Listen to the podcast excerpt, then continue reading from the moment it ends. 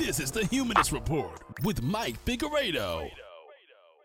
This podcast is sponsored by viewers like you on Patreon through PayPal donations with YouTube memberships and Twitch subscriptions. To support the show, go to patreon.com forward slash humanist report or become a member by clicking the join button underneath any one of our videos on YouTube. Members get early access to most videos and get to participate in monthly Zoom hangouts with Mike. Here's the biggest stories we talked about this week on The Humanist Report. Enjoy the show. Anyone who's been paying attention knows that the Supreme Court has been hijacked by far right extremists, but not all extremists are ideologically the same. There is some variation, and Alito is, for whatever reason, as of late, trying to distinguish himself as the most extreme, as the firebrand conservative on the court. And he is going to demonstrate this by attacking his colleagues for not being anti gay enough. This is actually something that he did.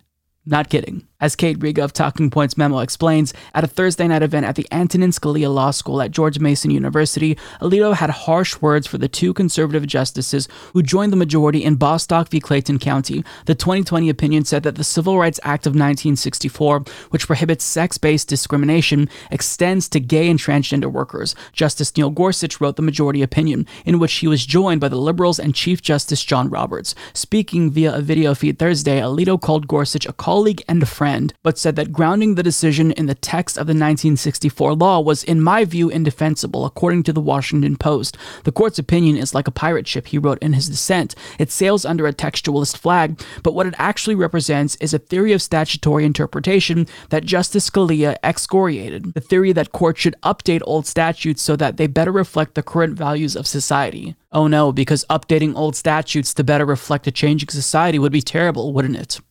Now, you know, this article gave us a summary of that case, but I will link you to the Cornell summary of the Bostock v. Clayton County case. But basically, the Supreme Court held that an employer who fires an individual merely for being gay or transgender violates Title VII. So, in other words, you can't literally fire someone because they're gay or transgender. But Alito is saying, no, actually, you should be able to fire someone for being gay or transgender specifically. You don't have to cite any other reason, just you're gay and I don't like that. And that should be permissible constitutionally. He says it's indefensible to think that there should be protections for LGBTQ plus workers. It's just absurd. The Supreme Court has maintained for a while that you can't discriminate on the basis of immutable characteristics. That's unconstitutional. You can't discriminate against someone for being gay, the same as you can't discriminate against someone for being a woman. But Alito is saying, yeah, actually, you should be able to do that. This is an individual who's so extreme that he thinks that being gay isn't a right, but being able to discriminate against gay people is. But yet, he's not partisan. No, he is a partisan hack. Now, this isn't the first time that Alito has spoken out against constitutional rights for LGBTQ plus people. For example, when he gave a keynote speech at the Federalist Society in November of 2020, he slammed the Supreme Court decision which struck down bans on same-sex marriages, saying it has led to censorship of people who believe marriage is a union of one man and one woman, and says freedom of speech is falling out of favor in some circles. Now, in the draft opinion where he overturns Roe, he also said that gay intimacy and same-sex marriages were decisions based on phony rights that are not deeply rooted in history. So he's salivating over the prospect of taking away rights from LGBTQ plus people. It's just ridiculous. And we're supposed to believe that the Supreme Court is apolitical?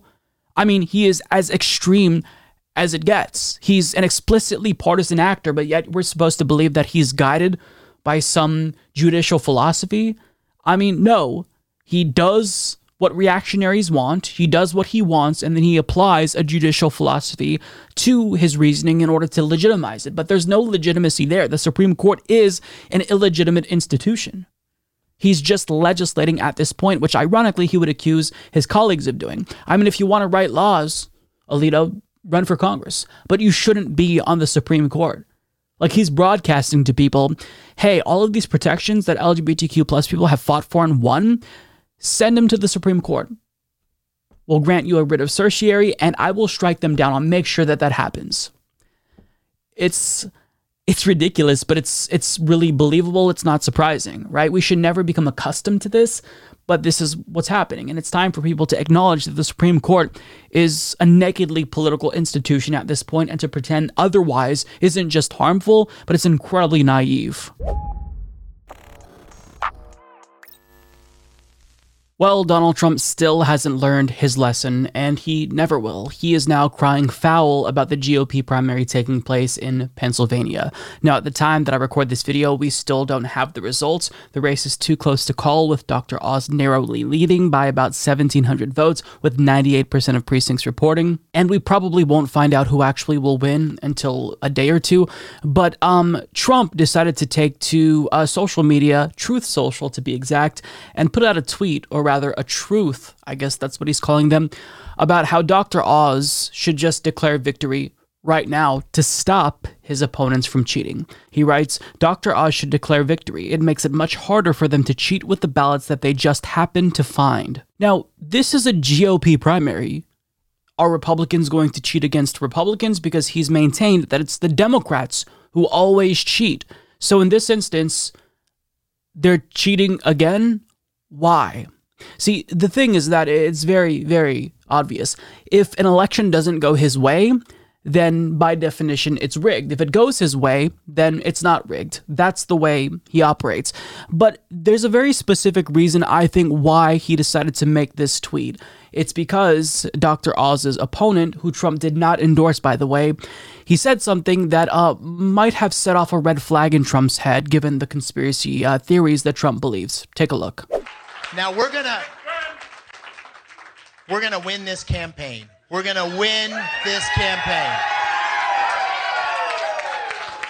And uh, and tomorrow, right now, we have tens of thousands of, of mail-in ballots that have not been counted, that are to need to be counted beginning tomorrow.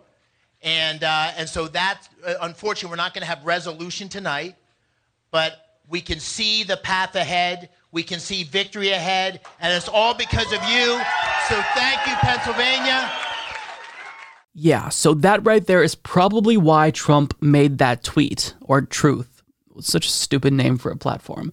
Um because of mail-in ballots. He believes that mail-in ballots are inherently fraudulent, and therefore if there's mail-in ballots involved, then it's always going to benefit the people who he doesn't support somehow. It's not like they're going to benefit him ever.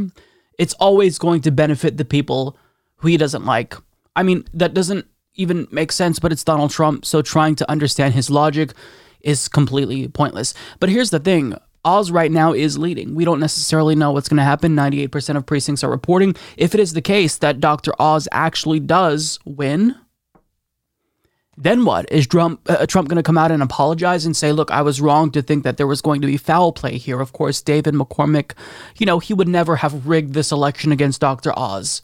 Um, I, I, apologize for misleading you. Of course, he's not going to do that. He'd never, ever do that. It's Donald Trump we're talking about. This is a compulsive liar who lies so much that he probably isn't even aware of the fact that he's lying when words come out of his mouth. So, I, I mean, this isn't surprising. We've dealt with this guy for four years, um, which is far too long and we'll be dealing with him for the foreseeable future, so this is just his antics. If he doesn't like something, his instinct is to throw a temper tantrum and claim, they're uh, treating me unfairly, they're rigging it. It's uh, it's bias. Like this is what he does. That's his shtick. But meanwhile, while Trump is claiming that you know this race may be uh unfairly biased against Dr. Oz, or they could be rigging it against Dr. Oz. Well, another candidate in this race, Kathy Barnett, who came in third place, she's crying foul herself, but for very different reasons that are actually legitimate. Take a look. I do want to say never forget what Sean Hannity did in this race. Almost single handedly Sean Hannity so deep seas of disinformation, flat out lies every night for the past five days. And that was just extremely hard to overcome, apparently. And yet, over 300,000 of you came out you refuse to be tricked and bamboozled. You refuse to believe the lies because that's exactly what they were. Now, listen, I am glad that she lost because in this race, she was the most extreme candidate that was electorally viable. She literally marched on January 6th with the Proud Boys. She's an actual insurrectionist. So, somebody who actually doesn't believe in democracy should be nowhere near power, ever. But what she says here about Sean Hannity is correct because Sean Hannity, he brought on Dr. Mehmet Oz and decided to attack Kathy Barnett when she started to surge in the polls and become a threat. And uh, when Dr. Oz addressed his uh, followers at a rally last night, well, he had a thank you message for Sean Hannity that basically confirms what Kathy Barnett says here. I want to thank Sean Hannity. Sean's like a brother to me. When Sean punches through something, he really punches through it. Uh, he understands exactly how to make a difference, and he's been doing that this en- entire campaign. Uh, much of it behind the scenes, giving me advice on late night conversations. Again, the kinds of things that true friends do for each other.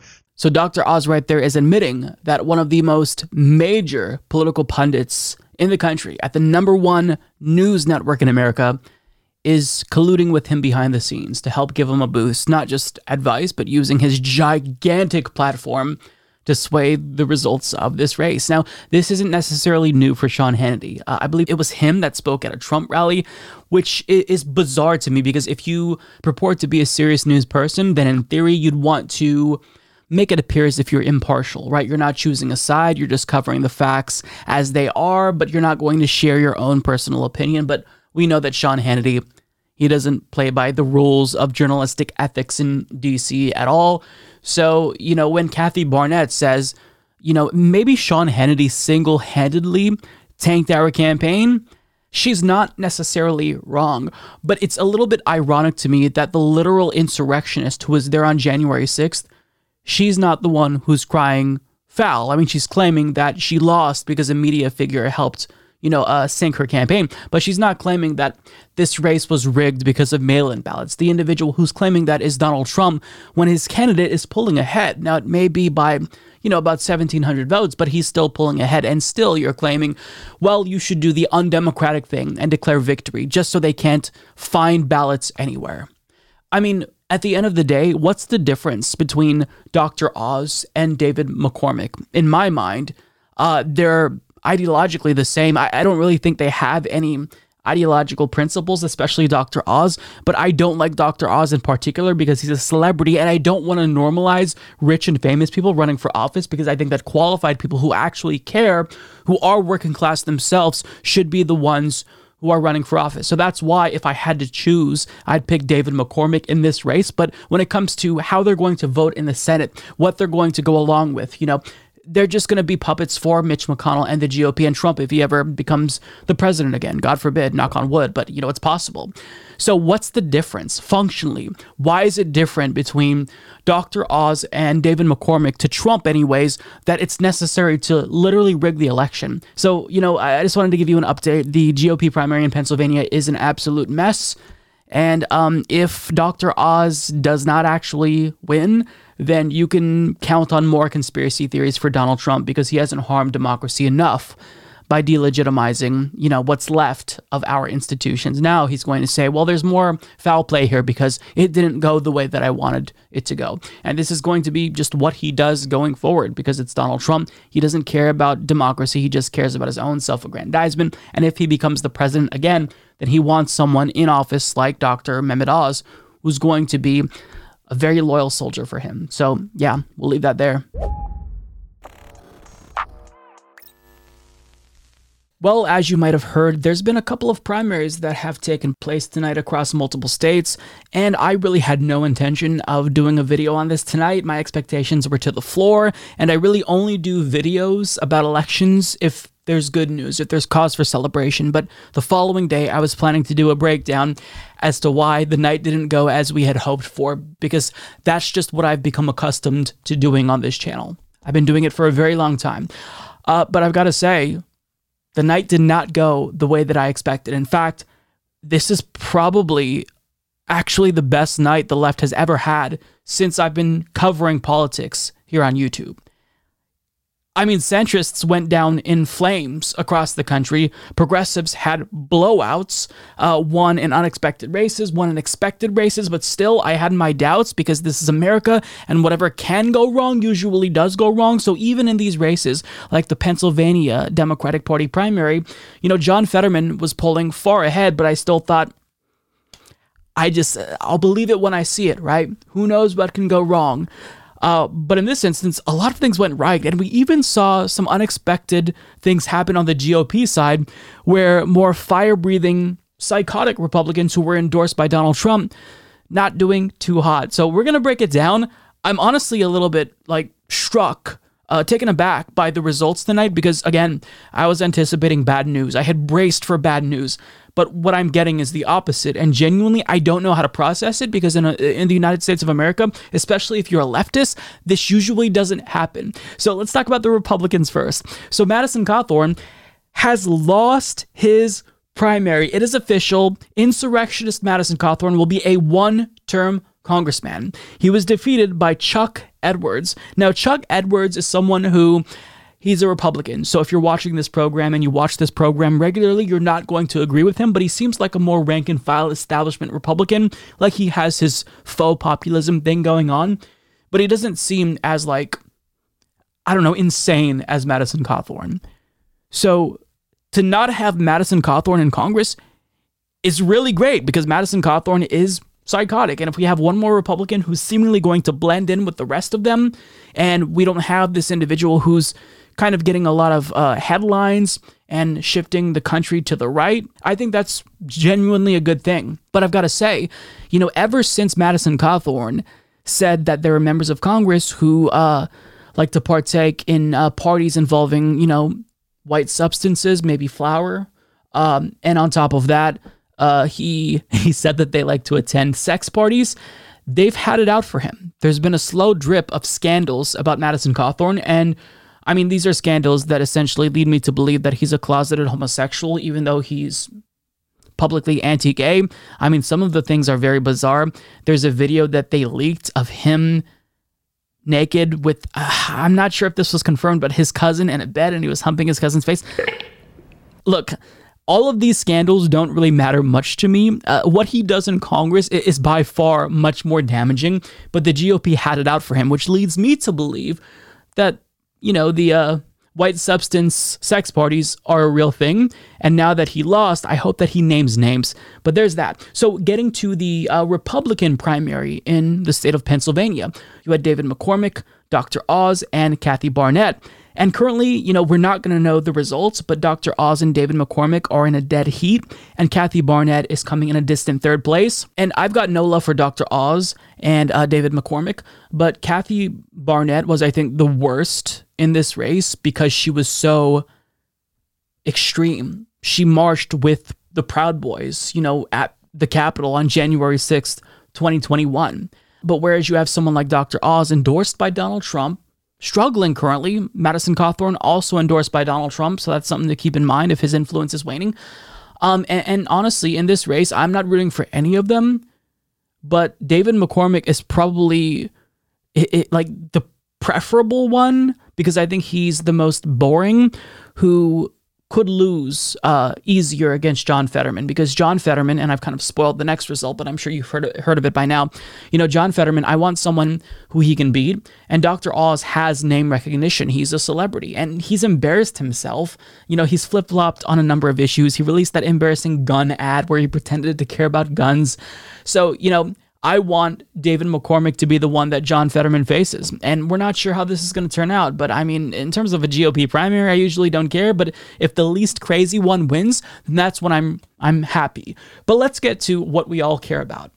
The results on the Democratic Party primary side, and of course, John Fetterman, it wasn't even close. I mean, this is what polling indicated, but he absolutely destroyed the centrist Conor Lamb, whose Manchin's mini me, in a landslide 59 to 26 percent Let me repeat those numbers 59 to 26%. Now, I went into this thinking, okay, a couple of days ago, John Fetterman had a stroke, I believe. He had a medical issue, and I thought that that could change things. And even before that happened, you know, seeing this lead, I've, I've been around long enough to see giant leads evaporate. Nina Turner in 2021, Bernie Sanders in 2020. So I thought, not going to get my hopes up. But I mean, in this instance, what we expected to happen if you follow the polls, did happen. John Fetterman absolutely crushed Conor Lamb, who is a corporate Democrat, who's terrible, who's essentially a Republican. Like he should be competing in the Republican primary, but he's in the Democratic Party primary. And, you know, he said that uh, if you want a socialist, if you want someone who's going to be attacked by Republicans, then vote for John Fetterman. Turns out that's exactly what people want in the state of Pennsylvania. So, uh, kick rocks, eat shit. Hope to never see you again, Conor Lamb. Fuck you. Now, when it comes to the state of Kentucky, this is something that I'm very excited about. So, a couple of years ago, Mitch McConnell, he was uh, up for reelection, and there was a Democratic Party primary between Amy McGrath and Charles Booker. Now, the Democratic Party establishment came out for Amy McGrath, and everyone said she's going to lose because she's offering voters nothing and she did indeed lose. We all wanted Charles Booker because even if it would be an uphill battle, even if it would be very difficult for Charles Booker to win in a deep red state like Kentucky, he at least has a grassroots movement behind him. He at least is offering voters something. Therefore, he has a better chance.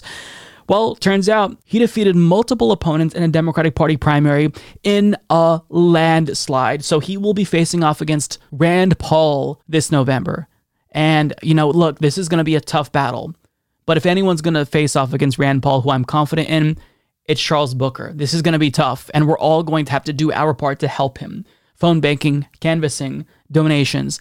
Uh, but the fact that he won this and he actually has the chance now, I think this is really exciting. Now, for this next race, I I did not expect this to happen, and it came very, very, very close by a couple of hundred votes, but somebody very progressive won her Democratic Party primary. I'm, of course, talking about Summer Lee, who defeated Steve Irwin by just a couple of hundred votes. I'll take it. This is someone who believes in Medicare for all, student debt cancellation. Her politics are in line with the squad. She's more in line with viewers of this channel. So she actually is a real progressive. She run this uh, she ran this campaign with zero corporate money. She ran this campaign as a staunch progressive and it paid off and she is going to be a firebrand in Congress. And I am really, really excited to see her uh, if she gets elected. She still has to face off in a general election, but um, just to have her win this primary is really, really exciting. Now, uh, last but certainly not least, in my state of Oregon,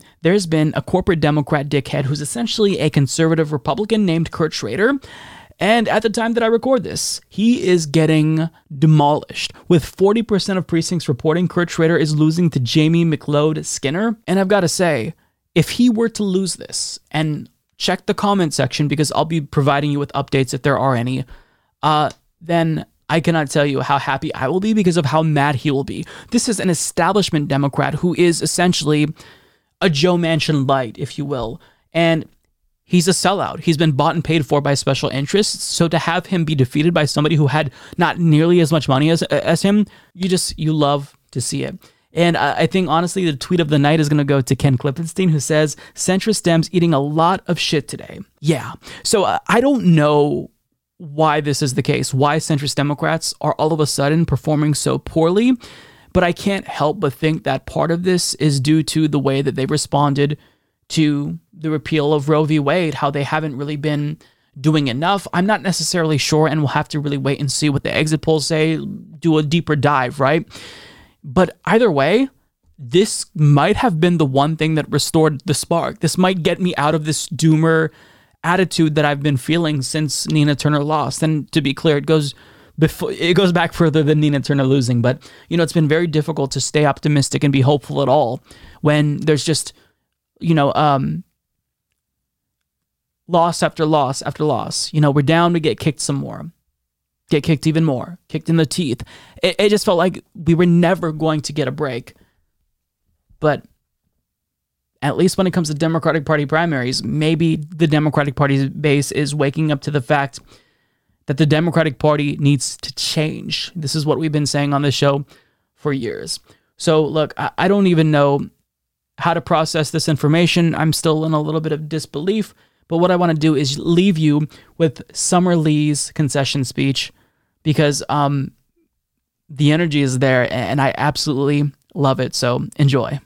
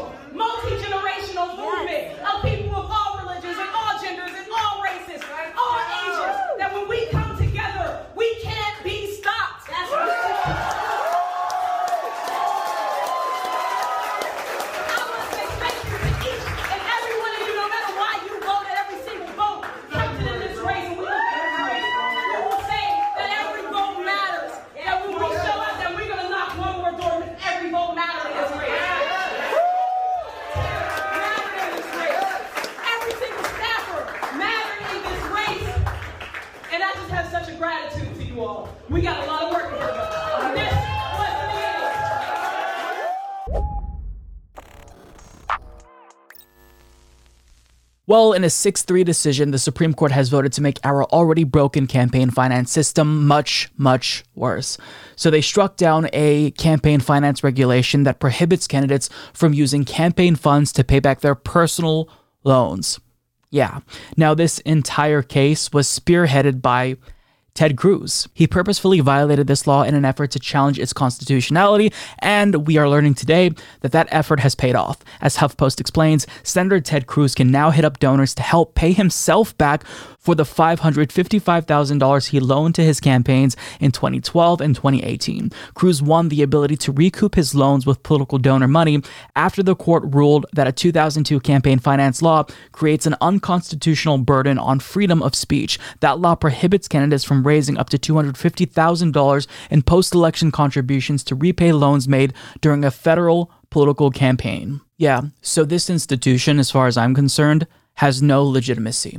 This is the institution that claims that corporations are people, money is speech, but yet women can't have control over their own bodies because that's not enumerated in the Constitution. The founders didn't explicitly say that abortion is in the Constitution, therefore, you don't have that right. But these corporations, they can contribute unlimited sums of money to politicians. I mean, what a joke. Now, to be fair, this isn't anything new if you've been paying attention. They're building upon already bad precedent that has functionally broken our democracy. So it started in the late 70s with Buckley v. Valeo, where the court struck down limits on campaign expenditures, arguing that it violated the First Amendment. And then in 2010, they opened the floodgates with Citizens United, where the court held that limits on individual political contributions violated freedom of speech. And in 2014, with McCutcheon, they did away with the last remaining restrictions on campaign donations, striking down limits on political contributions over a two year period. So, what this is going to do is make our already corrupt system exponentially worse. It's already the case that you don't really have a voice in our supposed democracy uh, unless you have a lot of money. But it's just going to get worse. Nothing will change. It just will get much, much worse. Now, I want to pinpoint uh, the dissent written by um, Elena Kagan. So, Justice Elena Kagan basically penned a scathing dissent explaining exactly what I'm telling you that this is permitting uh, corruption essentially. That's exactly what this is going to do. And the conservative majority is allowing this to happen. They're green lighting quid pro quos how is this acceptable? So she writes political contributions that will line a candidate's own pockets given after his election to take office pose a special danger of corruption, Kagan argued, pointing to the issue of recouping personal loans. The candidate has a more than usual interest in obtaining the money to replenish his personal finances and is now in a position to give something in return. The donors well understand his situation and are eager to take advantage of it. In short, everyone's incentives are stacked to enhance the risk of dirty dealing.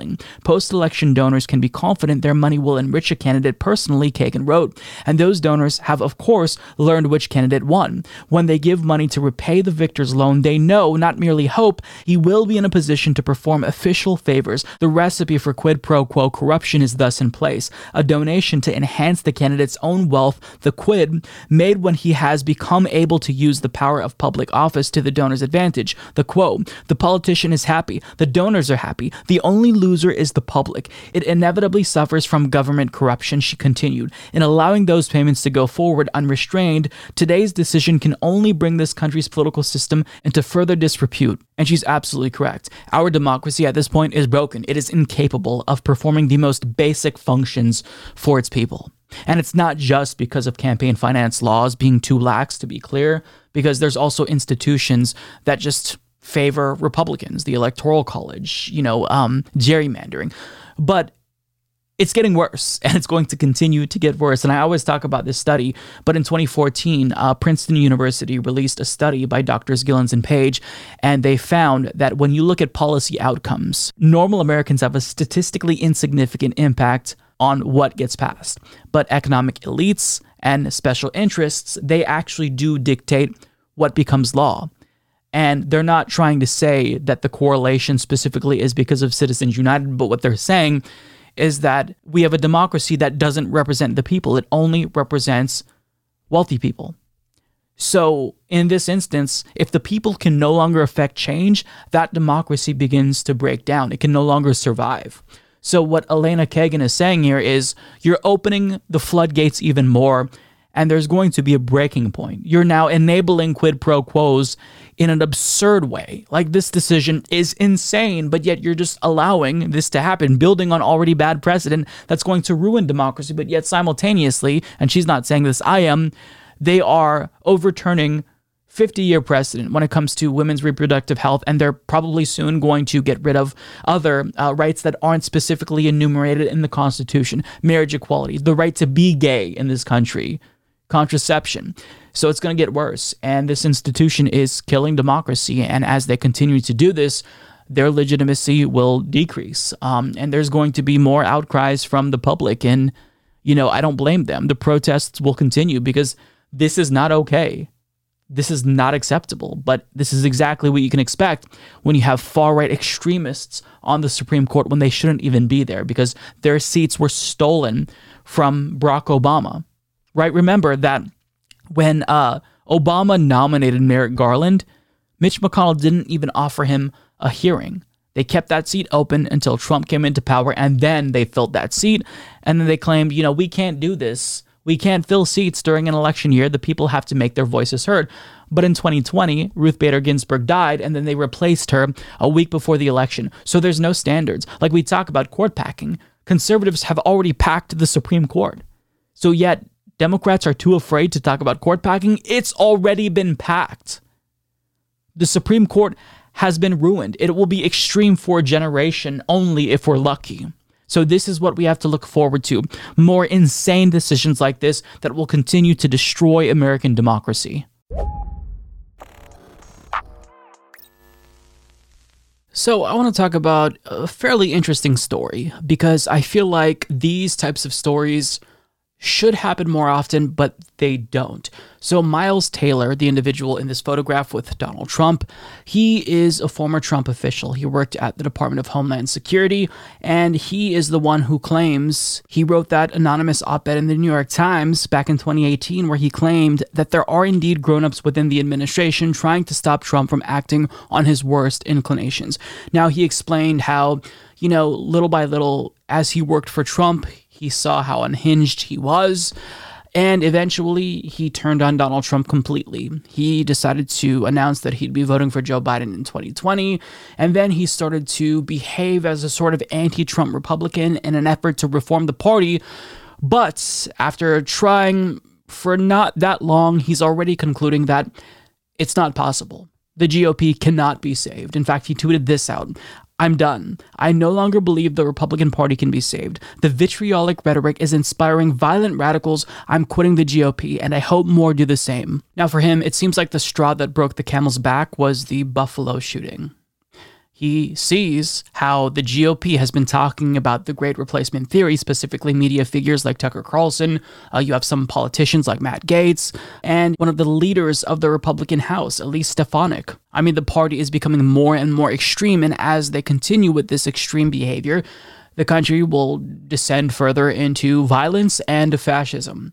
So he tried to kind of go the path of Liz Cheney and reform the party but um, he realized that it's not really something that you can do. And he wrote an op ed explaining this titled, After Buffalo, Saving the GOP Means Leaving the GOP. I thought the Republican Party could be saved.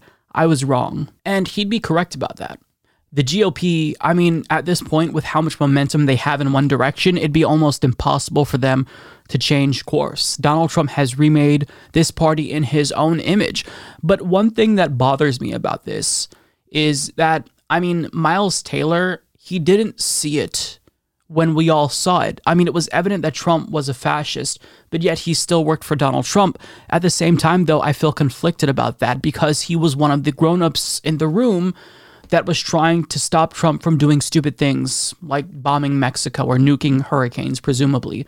Um, so we needed people like that. We needed adults to explain to Trump why you can't do these types of terrible things. But at the same time, I, I find it really hard to accept the fact that they couldn't see that this was the trajectory that the GOP was headed on. The GOP, for decades, was pandering to people like Donald Trump. And then eventually they got a little bit more than what they bargained for. They fucked around too much and then they found out. The monkeys have taken over the zoo. Now you have a bunch of feral animals controlling the GOP, all at the behest of Donald Trump. And I think that a lot of folks like Miles Taylor, they think that yes, the GOP their rhetoric is very extreme. They're proto fascists, but they're never going to descend into full blown fascism, right? And the answer is that's wrong. Proto fascism always leads to fascism, it's an inevitability. There's always this period in fascism where there's no violence. You galvanize the base, you identify the enemy, and then that's when you strike. And we're in that transition period today. We are descending into violent fascism. And this was always the trajectory.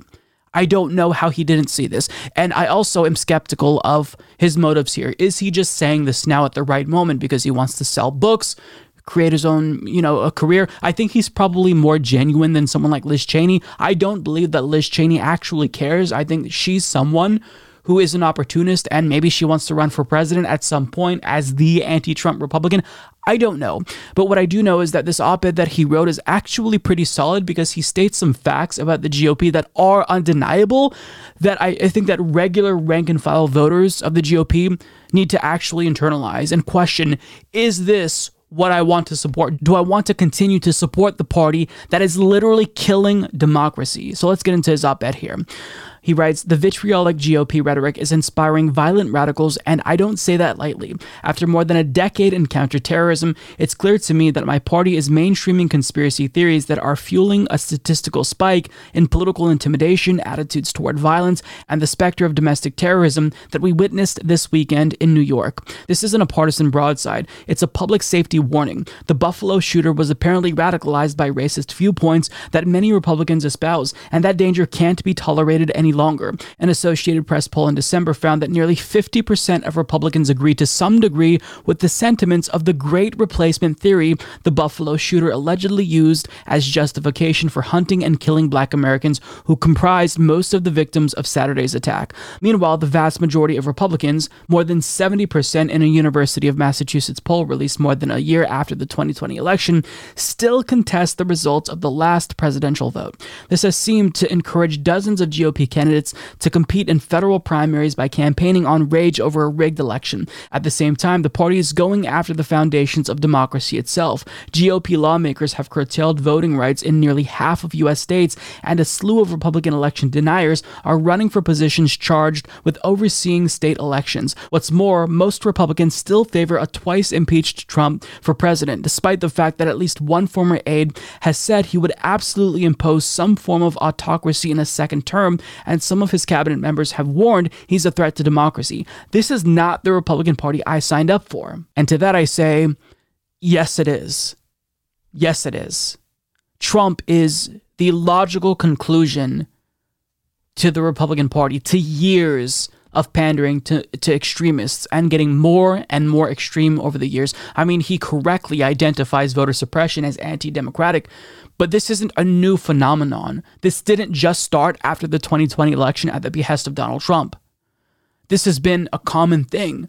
The GOP has always relied on voter suppression to suppress the votes in particular of minority communities so they can win and, you know, make sure that they stay in power and they are all about staying in power by any means necessary. And this is kind of the tipping point, right? Because demographics are indeed changing. Younger voter- voters don't identify with the Republican Party, so they can't just let demographic changes, you know, change the outcome of these races. They actually have to rig the system in their favor in order to continue to be electorally viable. And, and, you know, reaching out to younger voters, reaching out to minority communities is out of the question because the way that they get support is by fueling white rage. The way that they distract people from all of the things that their oligarchic donors are doing is by trying to blame immigrants, scapegoat minority communities, LGBTQ plus people. And this isn't just a Trump thing. This is a GOP thing, broadly speaking. So I'm glad that he saw the light. But if you didn't see the warning signs there, then it just it feels really um I don't know what to say. Like again, it feels bad because I'm conflicted. On one hand, I want to encourage people to change. I want to celebrate people to uh, when they do change. And when people leave the GOP and explain how it's not a reformable party, it's not even a functioning political party at this point. It's a death cult. Like when people do that, I want to celebrate that. But when you're a public official like this, I, I feel like you've got to know better. How do you not see what everyone else has seen? You don't have to be a political scientist to see that the writing was on the wall, that Trump was the logical conclusion to what the GOP's project was. That at some point, the GOP's proto fascism would inevitably devolve into real, full blown, violent, undemocratic fascism. I mean, history has showed us that this is what happens. And now the GOP base itself is starting to embrace violence much more. A poll released in February of 2021 by AEI found that 39% of Republicans believe political violence might be necessary. And white supremacists in Michigan were convicted for plotting a civil war. I mean, these things don't happen in a vacuum, they're all connected, right? Now, it's good that he's doing this. Like overall, I think that this is a necessary thing. And what I want is for one person to do this and create a sort of domino effect. But the problem is that this individual, he's not high profile enough to really make that big of a difference. You need really high profile Republicans to stand up and say, I'm not just an anti Trump Republican, but I'm literally leaving the party because it's not reformable at this point. You can't just expect this fascistic party to change directions when they are full blown authoritarians at this point, effectively. I mean, how many people think the election was stolen? 70%. He cited the poll. You can't reform that. You can't get them to think suddenly that our institutions are going to be conducive to democratic change. So they're going to more and more opt for extra democratic means of affecting political change. And oftentimes that leads to terrorism, violence as a way of, you know, changing the country. Hence why 40% of Republicans almost believe that political violence is necessary. Now, he gets something hugely wrong here. He says that there are still good Republicans like Liz Cheney. Now, I'm sorry, Liz Cheney, she's not a fascist, but she's still a psychopath. Her foreign policy is insane. I mean, if you listen to what she said with regard to Ukraine and Russia, she wanted a no fly zone, which means she's okay with basically shooting down Russian planes over Ukrainian territory. That's what would be entailed with that if you wanted to enforce that. And that would almost certainly lead to a direct confrontation. I mean, it is a declaration of war on Russia, to be clear. And that could catalyze World War III, lead to nuclear annihilation. So it's like, how are there any good Republicans? How can you maintain this when your options are fascists or warmongers who might get us all killed in a different way? I mean, see, the problem is that if you're going to disavow the Republican Party, you've got to swear it all off. Swear it all off. There are no good Republicans. Now, when I say that, I'm not referring to the base. I think a lot of them are stupid and misinformed. But when I say there are no good ele- Republicans, I'm talking about elected officials. None of them are good. They all know that the issue is serious. Because if Liz Cheney actually were serious about trying to stop her party from being extreme, she could actually stop voting with them. She could actually propose legislation that would economically help her base. So that way, you know, her party doesn't have to scapegoat immigrants for their economic issues. She could explain listen, I am the one who's trying to help you unionize and raise your wage, but they're not. They're anti labor, they're against basic human rights.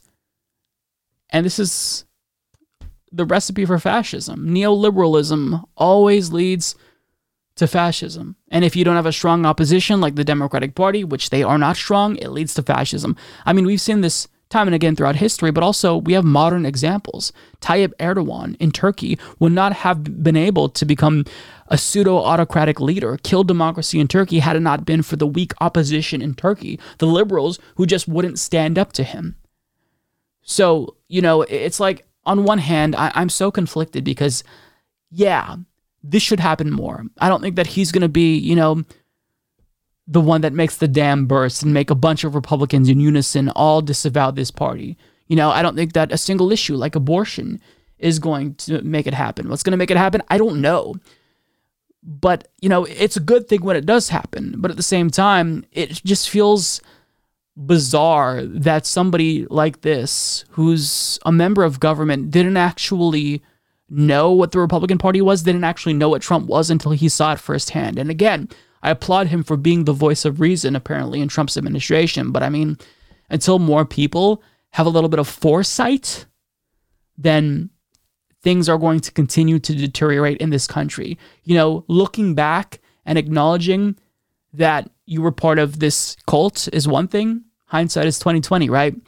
But, you know, having the foresight to be able to anticipate where the trajectory is headed, that's something entirely different. And until more people wake up and read the warning signs and educate themselves, things are going to continue to get worse.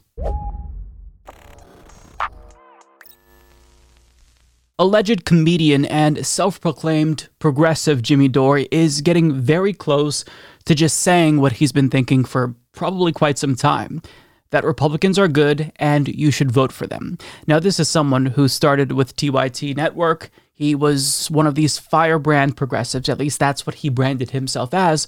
But over the years, his content started to shift. He never criticized Republicans, he'd criticize Democrats, albeit from an ostensibly left wing position, but he'd always ignore what the Republicans were doing. And then over the years, he's burned more and more bridges with people on the left, myself included, as more of us have called him out. And now he has basically no allies on the left because he's burned all of those bridges. And he basically took away all plausible deniability during COVID when he went full anti vaxxer, when he started to go on Fox News and give Tucker Carlson daily tongue baths, or I should say weekly tongue baths, because there was a moment where he was going on his program like weekly. But either way, I mean, at this point in time, I feel like you have to be very dense to not see him as an obvious right winger, or at least a useful idiot for the right. But now he's going to help you out and just admit yeah, I think that maybe you should consider supporting Republicans. So take a look at what he says about Donald Trump and how anti war Donald Trump was. So, what were they really afraid of with Trump? They were afraid he wouldn't do this. That's what they were afraid of. They were afraid he wouldn't go along with them because he didn't come up in the Republican farm team. He didn't come up in the organization. He didn't have groomers, Trump. Trump didn't have donors for his whole life like everybody else. He was a donor. So he didn't owe favors like everybody else. They couldn't control him like they could control everybody. So what they did was they concocted Russiagate, red baited him for four straight years and impeached him twice because he didn't have his mind right. So if you were the anti-war person, you should have voted for Trump and the Republicans. That's what this means. If you're pro-war, you vote for Joe Biden and the Democrats. I was That's... trying to save abortion. That's why I voted for Biden. hey. I mean, can't you put a little bit more effort into your fake laugh, Jimmy? Come on. like 95% of his show is him fake laughing and his wife fake laughing at him. And it's not even convincing. Like they're not even trying. They're like, hmm. like you have to smile when you're laughing. like, that's, that's, neither here nor there. Uh, but so basically, he says Trump didn't have groomers, he didn't have donors. He was a donor. So we're going to get to the main thing about Trump being more anti war, but I've just got to touch on that because that is so patently absurd. Donald Trump didn't have donors necessarily uh, in the primary in 2015. But make no mistake about it, he took big money, and regardless of who bankrolled him, he was still obviously a shill for multi billion dollar companies. Remember how he flip flopped on drug price negotiations after meeting with an industry shill? I remember that. He also questioned why they couldn't just expand Medicare to everyone and claimed that we should have healthcare for everybody before industry shills in his own party convinced him to go back in the opposite direction and take away what little health insurance Americans have, as shitty as it is. So think about that. He like he came into office saying we should have healthcare for everyone, and then he went in the opposite direction of taking away healthcare, trying to take away healthcare, do what he possibly can do to make sure less Americans are covered. And even if we're covered, it's not peachy keen. The insurance in this late stage capitalist hellscape is is trash. It's garbage. But I, I mean, still, he's trying to undo what little progress was made. If you can, you can even call it progress, right? Uh, but yet, all of a sudden, uh, Jimmy Dore is claiming he was this sole actor who wasn't controlled by special interests. This is the guy who cut taxes for all rich people, and you're claiming that like he's not a shill for his donors. Come on. He also says, uh, so if you are the anti-war person, you should have voted for Trump and the Republicans. That's what this means. If you're pro-war, you vote for Joe Biden and Democrats. Now he has up a headline on the screen from the New York Post which says that Biden is uh, going into Somalia. Now, if you were to be disingenuous, you could argue the opposite. Biden did commit atrocities with drones, of course, but he still drastically reduced the drone war. He pulled out of Afghanistan, something that Trump said that he would do but never did do. So you can make that argument, but that wouldn't be a very fair argument to make because the picture is much more complex and it's important to be nuanced. Making a definitive statement about you know, Trump or Biden being pro war or anti war doesn't make sense because it's not true. Both of them are very hawkish and militaristic. And I absolutely hate that we don't have an anti war party in, this country. Both parties are absolute sellouts and they are beholden to the military industrial complex. So to describe a leader in any party as anti war on its face is absurd. But like, let's just remember what Trump did while he was in office, the supposedly anti war president. As Jordan Sheridan points out, LOL, anti war Trump who armed Ukraine with 210 Javelin missiles, bombed Syria, vetoed the resolution to end U.S. involvement in Saudi genocide on Yemen, increased U.S. troops and money to NATO nations, increased troops in Iraq, Afghanistan, Syria. What a clown. Yeah, and on top of that, he increased the drone war by 400 plus percent. Even libertarians uh, like Rand Paul's organization was pointing this out. Obama did the same thing. He got in office, ramped up drones, and then he ramped them down once they were getting reports and pushback about all of the lives that they were killing. And then Trump got in office, did the opposite raised them up to higher than they've ever been before. Now, also, the Vanguard points out because some clowns are pretending that America First Republicans are actually principally anti war, like Marjorie Greene, that's what they're referring to. Here are just some of the things off the top of my head that Donald Trump was responsible for while president. Moved the Israeli embassy to Jerusalem at the behest of Netanyahu, continued funding Israel, armed Ukraine, bombed Syria, vetoed bill to end weapon sales to Saudi Arabia, assassinated Qasem Soleimani, escalated with nuclear armed countries on Twitter, failed to pardon Julian Assange, DOJ Conspired to assassinate Assange, considered bombing Mexico. Walker Bragman reminds us that he dropped the mother of all bombs on Afghanistan. Yeah, and you can go on and on. Trump also withdrew from the Iran nuclear deal, which was essentially a peace deal between Iran and the United States and other countries. He unilaterally withdrew from that deal. So, you know, you can make this case that, you know, sure, Biden is very hawkish. He's done a plethora of very hawkish things, and I'd agree with you. But the difference is that nobody on the left is claiming that Biden is anti war. That would be preposterous. He's done some things that are good overall, objectively, like getting out of Afghanistan, bringing down the number of drones that the United States uses. But to say that he's anti war would be a misrepresentation because he's just not. It's factually incorrect. But Jimmy Dore is claiming the opposite. He's saying Trump was actually anti war, even though that's demonstrably false. But the reason why Jimmy Dore is deceiving his audience is because he wants them to vote Republicans. He wants them to support Donald Trump if he runs in 2024. This has kind of been his entire project. This is the culmination of what he's been leading up to. He wants to sheepdog people into the Republican Party. That's what he wants to do. So take a look at what he says about Ron DeSantis. He's going to make a disingenuous pitch for Ron DeSantis. And then when we come back, I'll tell you why what he's saying is just completely false. And so now look, and now they give a right winger like DeSantis, who should be repulsive to people who are on the left. Now they make him attractive. And how are they doing it? Watch, here's, here's what he says. Uh, but clearly, uh, our entire principles that the country was founded on, uh, you cannot have a ministry of truth in this country. And so let's get real here. Let's let's make sure that we're doing things to benefit uh, Floridians and Americans, uh, but we're not going to let Biden get away with this one. So we will be fighting back.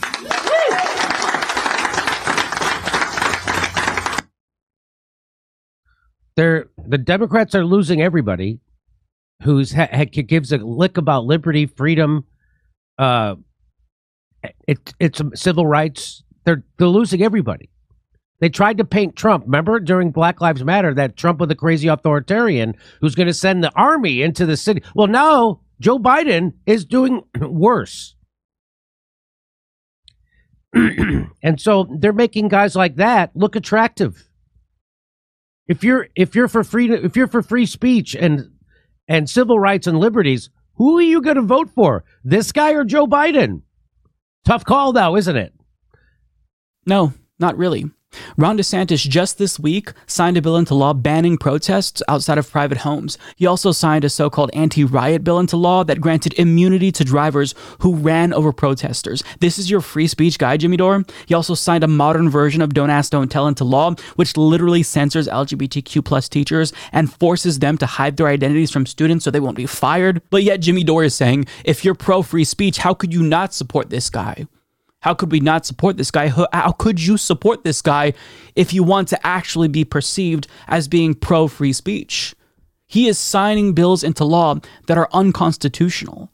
And yet, Jimmy Dore claims that you should support him if you're pro free speech. I remember there was one time on Jimmy Dore's show, he smeared me and claimed that I'm for censorship like a motherfucker because I thought that it was okay for Steven Crowder to be demonetized when he was doing targeted harassment of a gay content creator.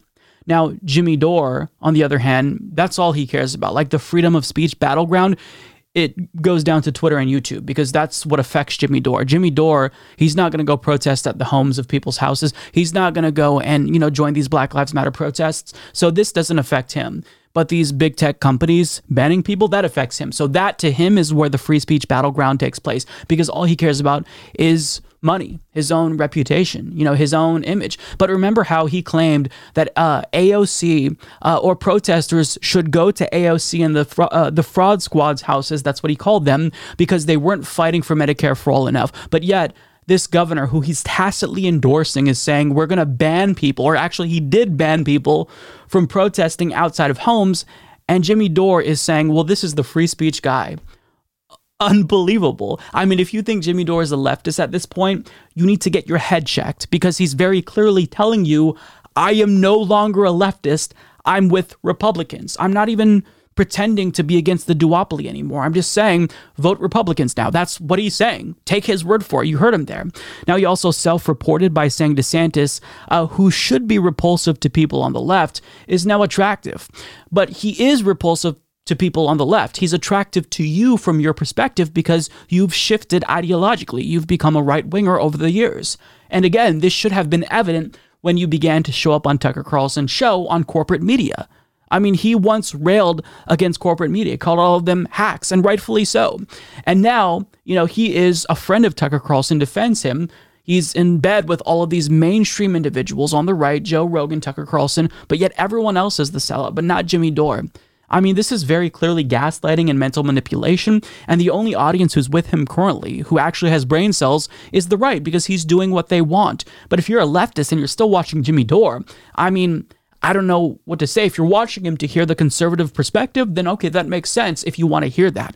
But if you're watching him because you're a left winger who wants uh, to hear left wing principles espoused, then you're in the wrong place. How often does Jimmy Dore talk about how capitalism is bad? How often does Jimmy Dore advocate for socialism? Never. So he's just an op for the Republican functionally at this point. He might not vote Republican yet, even though he's telling you that he wants to do that. But I mean, everything that he's done is in service to the Republican Party. He's either their useful idiot or an operative for them, but it's a distinction without a difference because he's doing their propaganda relentlessly and he's getting paid handsomely for it. Look at how much views he gets on these videos. It's insane. He also said they tried to paint Trump, remember, during Black Lives Matter, as a crazy authoritarian who's going to send the army into the city. Well, now Joe Biden is doing worse. Yeah, I love the soft defense of Donald Trump there. Oh, they were trying to paint him as crazy. He literally tweeted out when the looting starts, the shooting starts. And guess what?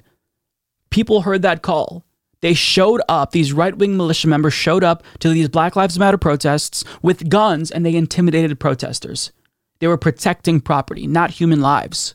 But Jimmy Dore is saying, oh, they tried to paint Trump as crazy as he was threatening to use the Insurrection Act. I mean, in my city of Portland, there were unmarked vans with federal agents who kidnapped peaceful protesters. They just picked them up off the streets, threw them in the van, didn't know where they were taking them, didn't know nothing. But yet, Trump was an authoritarian, but Biden is. Now, what he's referring to there in this clip is Biden's Disinformation Governance Board created to combat misinformation. And look, I'll acknowledge that disinformation is a serious issue, and as a society, we need to find some way to combat it. But I personally do not support this board because I see how easily it can be abused. I understand that when Republicans are in power, they can do worse with it than Democrats could even imagine doing. So I don't necessarily support that. But just because Biden has that doesn't make him inherently more authoritarian than Donald Trump, the president who literally considered doing martial law so he can illegally stay in office. I mean, at this point, Jimmy Dore is just selectively choosing what to talk about to create a specific narrative. Like, this is quite literally quintessential right wing propaganda. But yet, if you ask him, he might say, Well, yeah, I'm still progressive. Does anyone really believe that? Jimmy Dore knows he's not progressive anymore.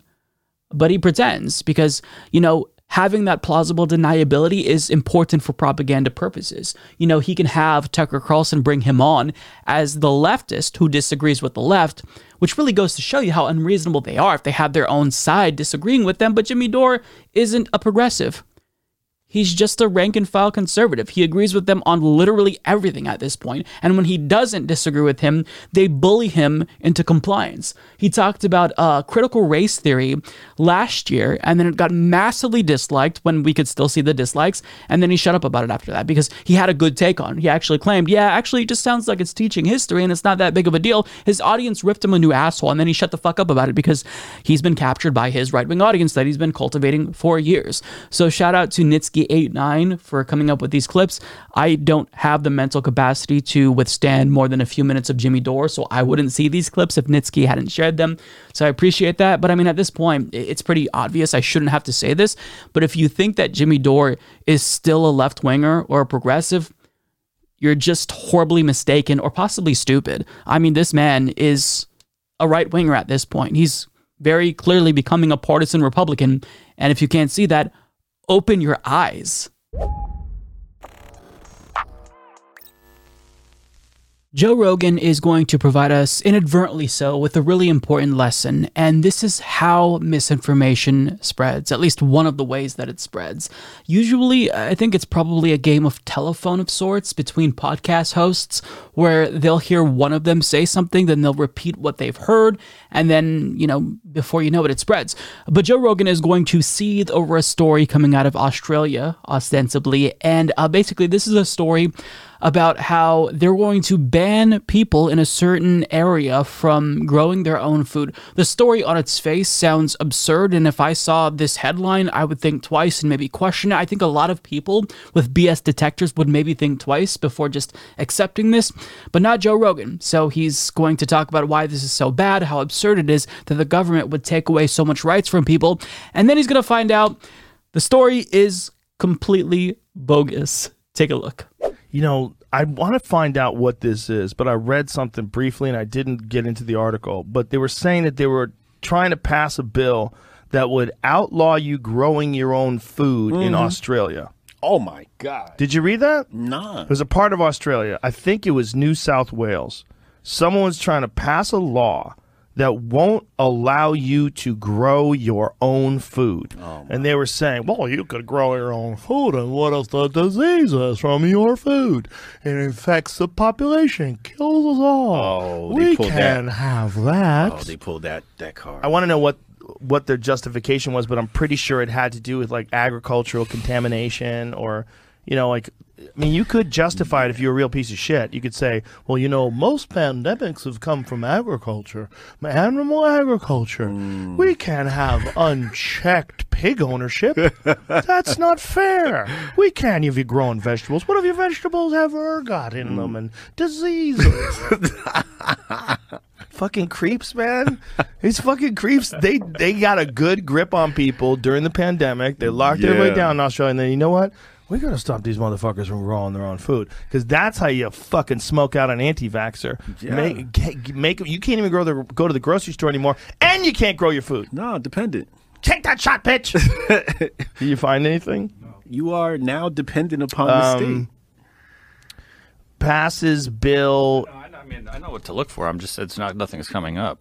Uh, the closest thing I could find was something like this. I don't. That's not New what food? No, it's not. saying. It's not New, Oh, it's New Zealand. Zealand. It's in. Uh, it's in Australia. I know, but this is close. New Zealand is like right around the corner. Could have. Um, There's got. It's got to be a, a real thing. Mm. It seems too good to not be.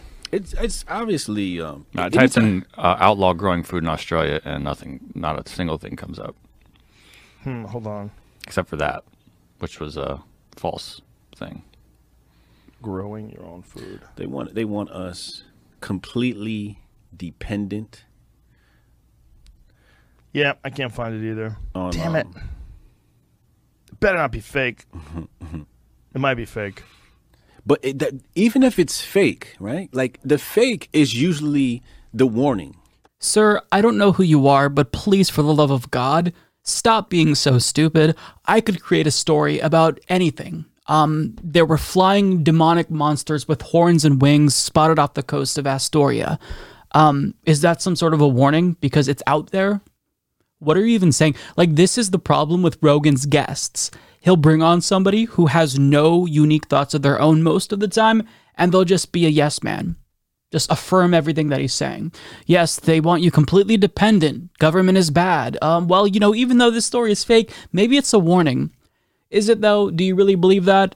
Do you really believe that this is a warning, this fake story?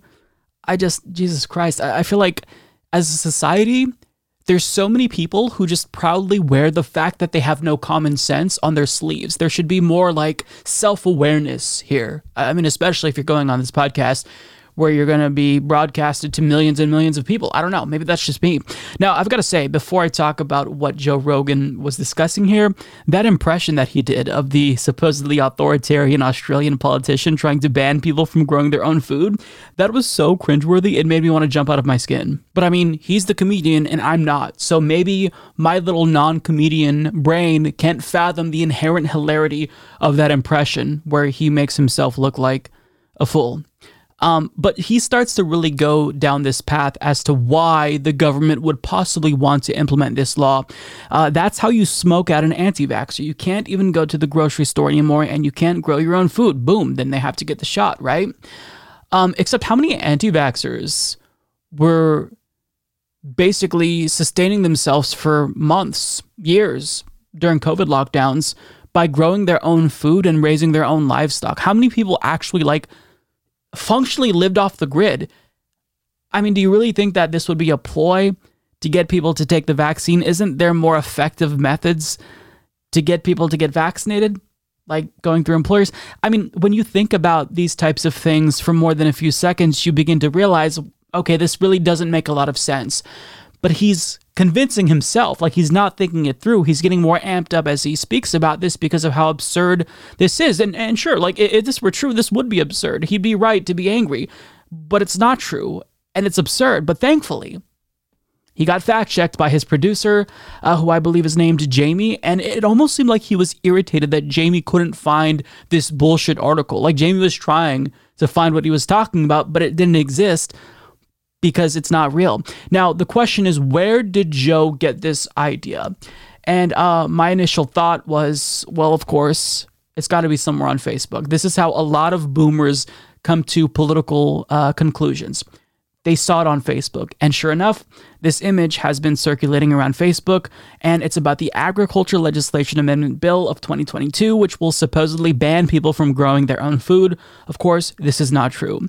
I mean, we all have to have conversations with our loved ones who are older, who are new to the internet, and explain to them why everything that you see on Facebook isn't necessarily true, and you need to be diligent and think about whether or not what you're seeing is real find a different source uh, try to you know question the reasoning of what's going on. Like we have to have this conversation. I've had conversations with people in my family about this uh, and i feel like it's it's landing. Like i feel like it's helping them to figure out what is and isn't bullshit on the internet. Like people need to know how to decipher these things. So we all i feel like have to find some way to talk with our loved ones older ones specifically about this thing Joe Rogan, um, his, someone near him needs to have this conversation with him. But there's more details about this. So NBC News reporter Brandy Zadrozny gives us some more information about where this myth originated. She says Twitter search shows lots of folks claiming the same. A lot of the videos and tweets include a screenshot from something called Apex World News. So, who is Apex World News? The account is a typical breaking news type of misinfo account. No ownership listed, spammy and unverified content. It does list the website, but expired. To the way back, site looks junky, serves ads, and much of the content is authored by a Grace Sawali. There is a person on Twitter with this name not linking, and she shares a lot of Apex World News links. She's also deeply religious and a fan of one particular preacher, Uebert Angel, a British Zimbabwean who preaches the prosperity gospel.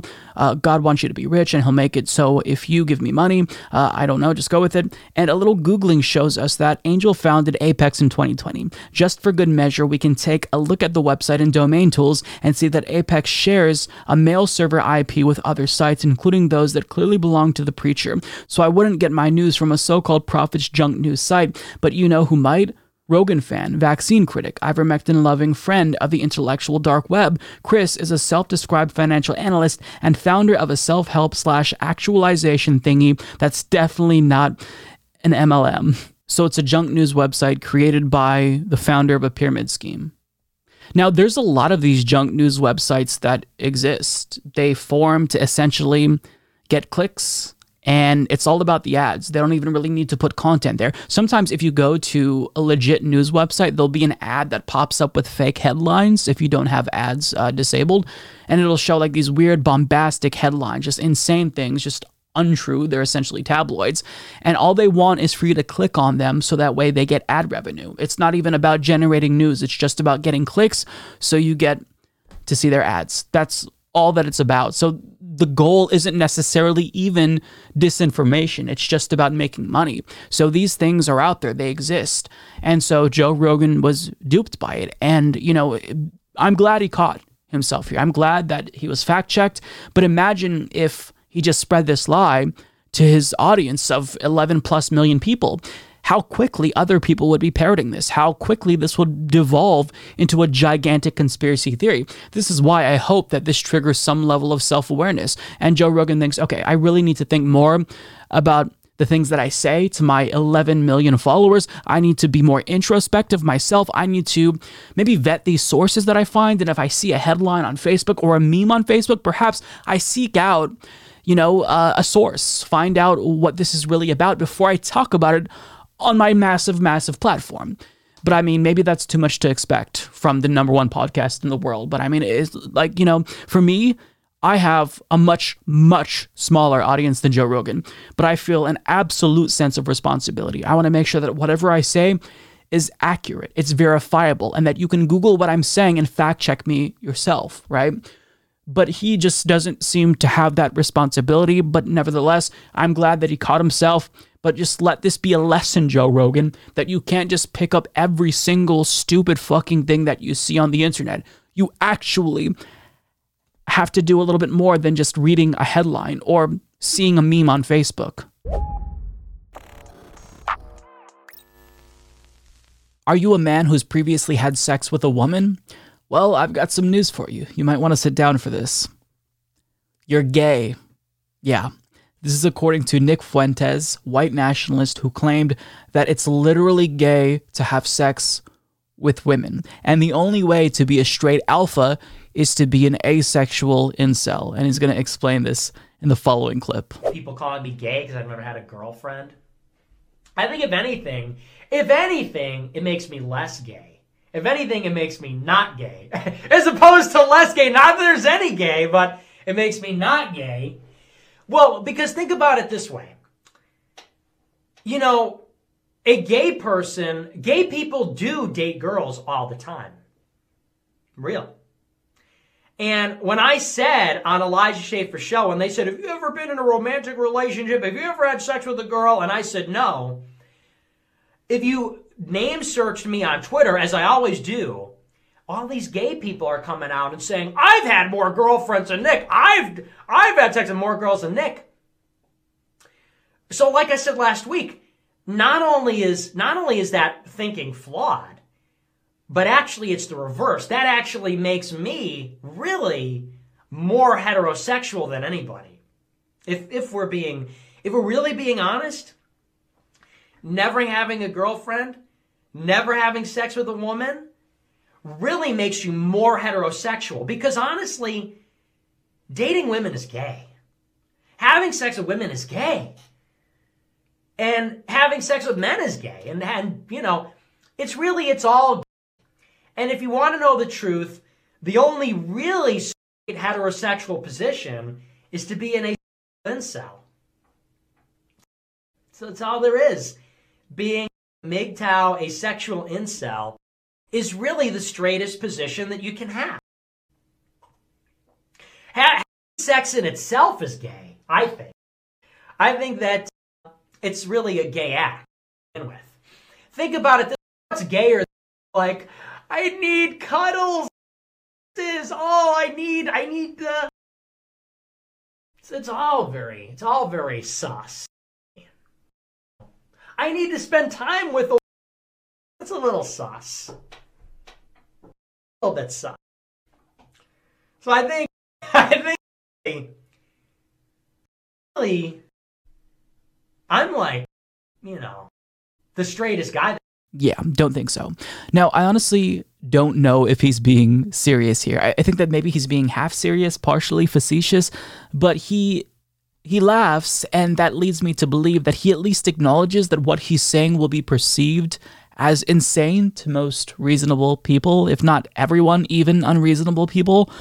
But I mean, there's part of me that thinks that because he's a committed incel, and if you're part of his America First movement, you also have to be a committed incel.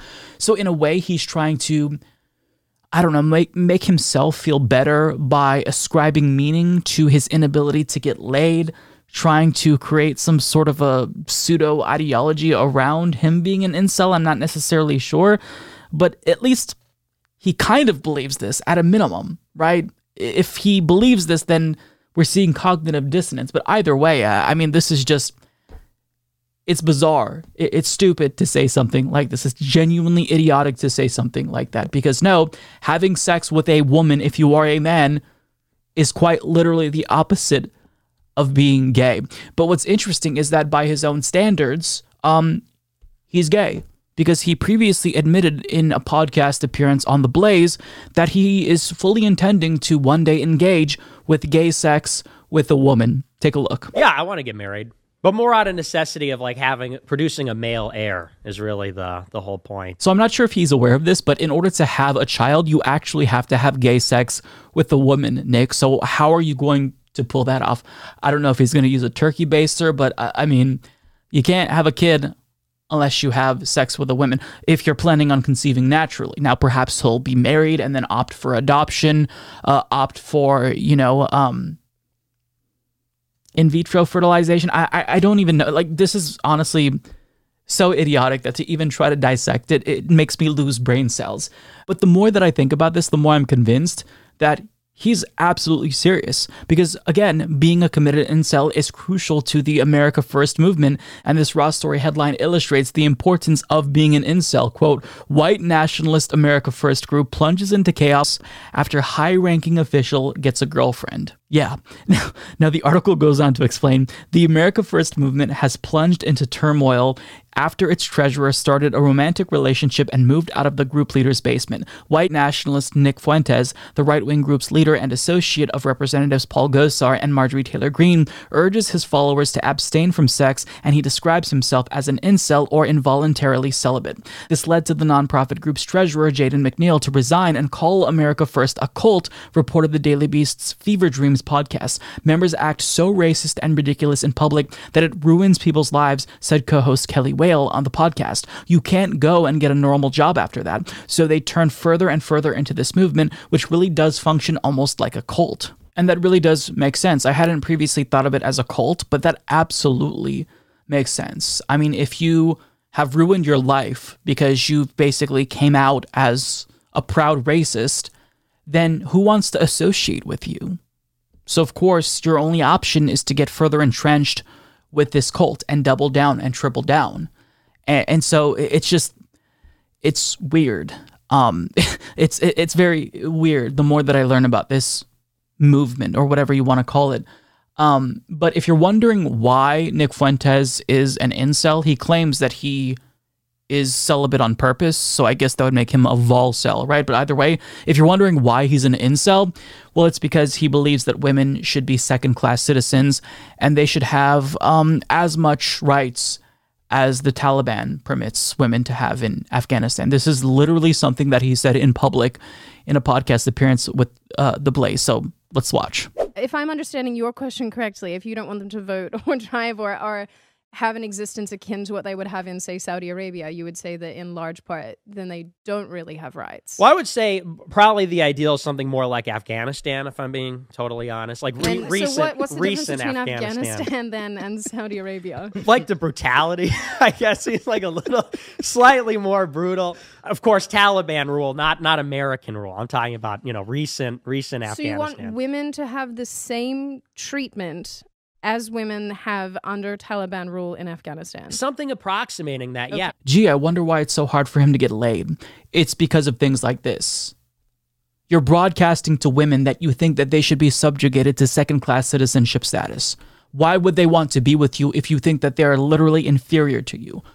Who would want to be with someone like that who inherently disrespects them? Nobody would. So you being an incel is of your own making. And because he's unable to get laid, he forces everyone else in his cult to also be celibate.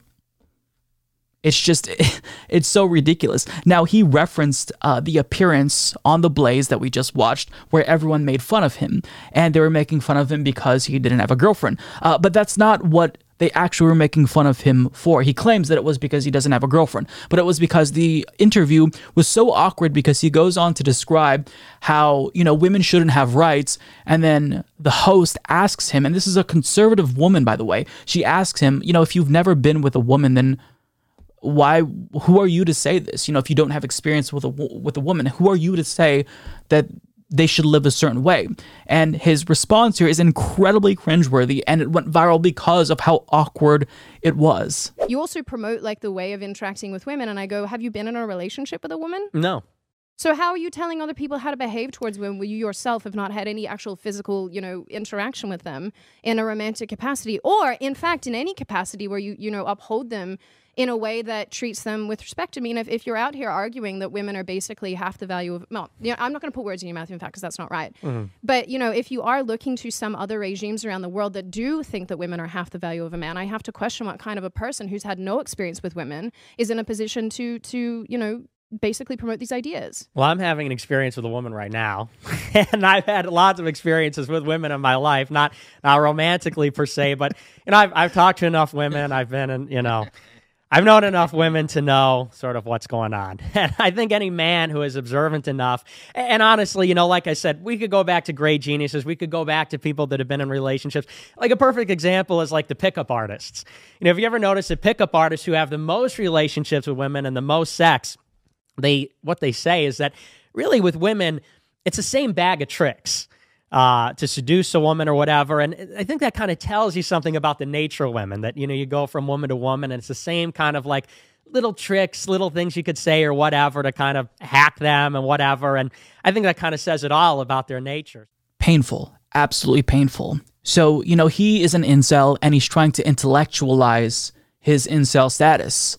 But there's no deeper meaning to you being an incel. Women don't want to be with you, Nick, because you're a prick. You're a bad person and you think that they're inferior to you. You think that you're better than them when you're not. You're just insecure about your own sexuality and manhood.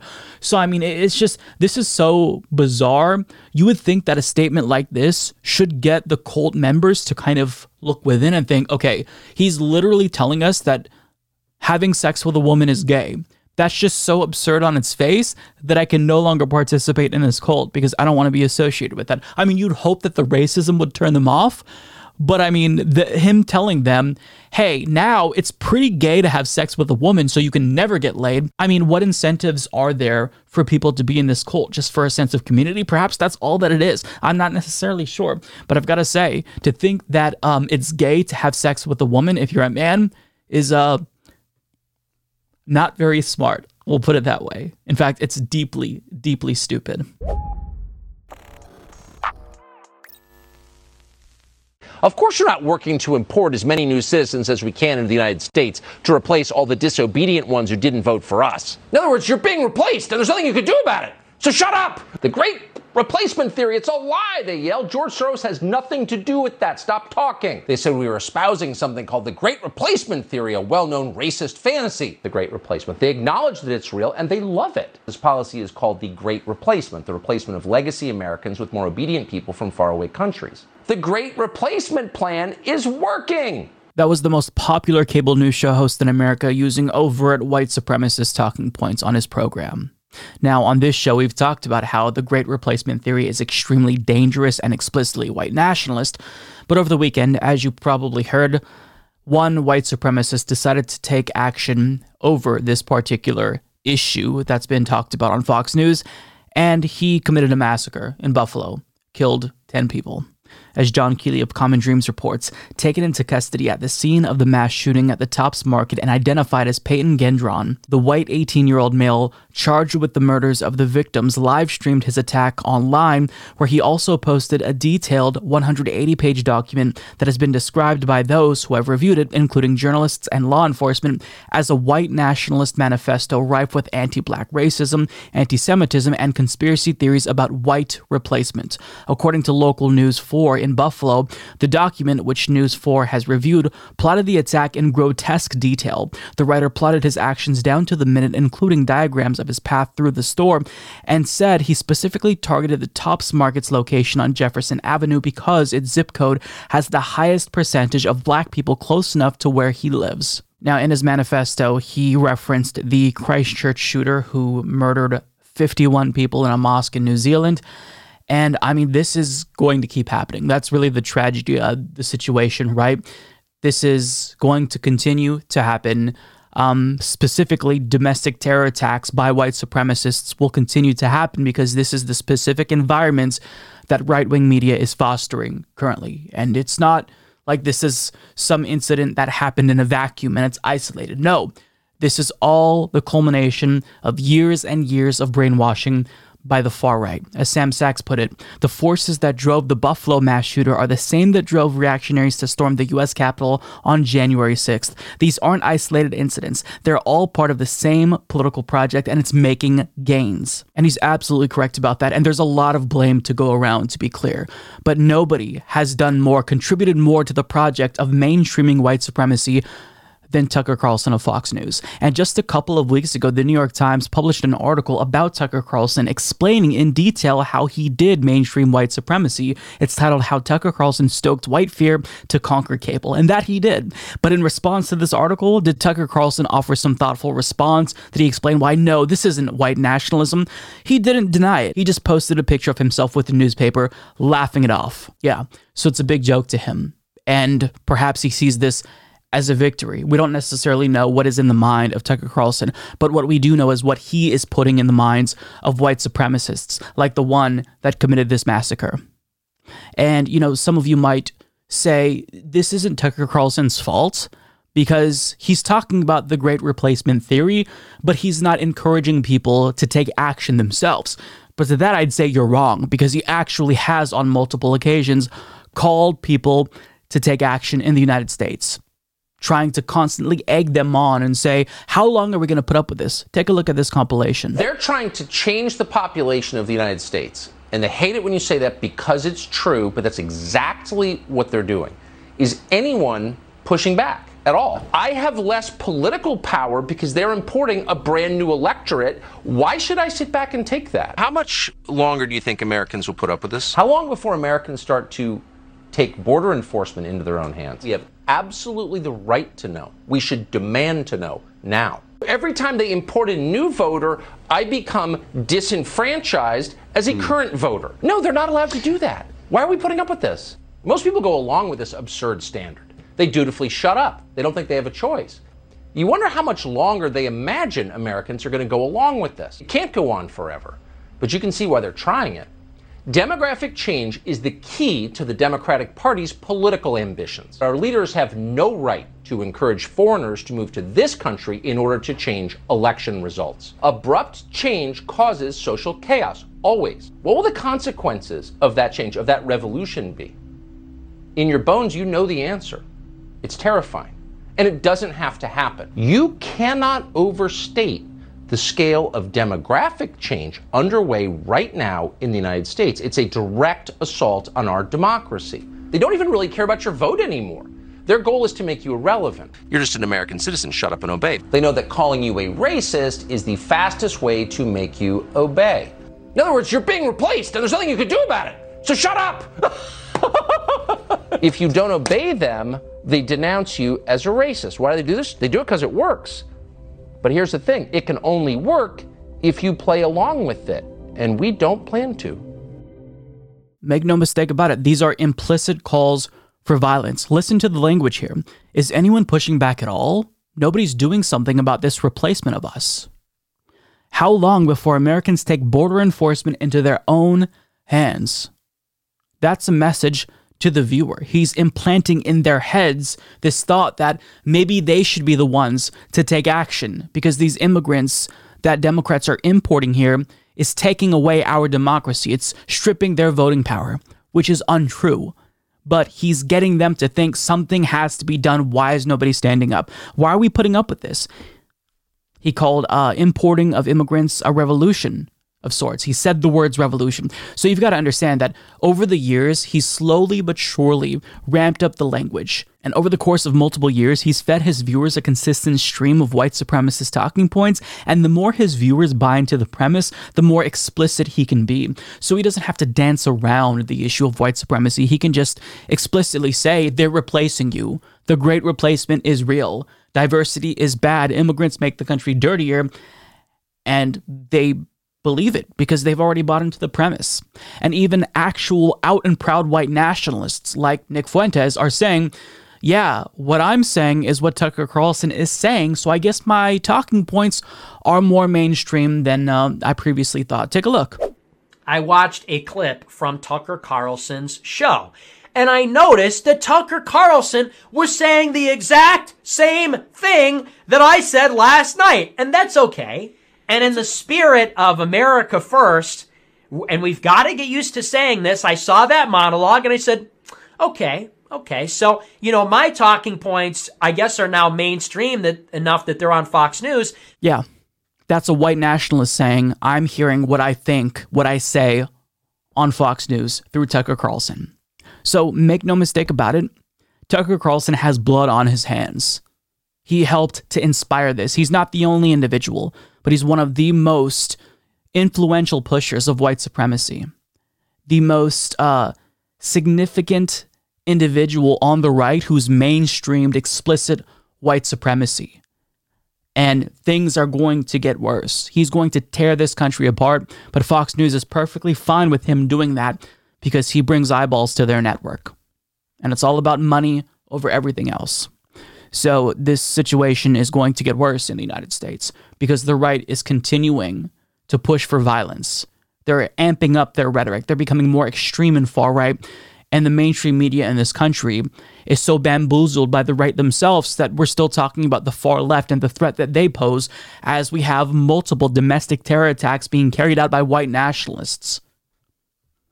So it, it's horrifying. But the last thing that I want to end on is honoring the victims here because I think that their names are really important. So uh, this is according to NBC News. Nine of the 10 victims have been identified at the time that I record this video.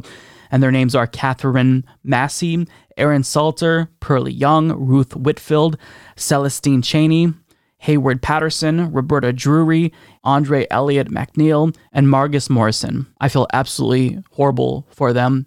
They were just there at the grocery store. One of them was picking out a birthday cake for his son. Um, and then they were murdered by a white supremacist because he was uh, egged on by extremists and he became an extremist himself.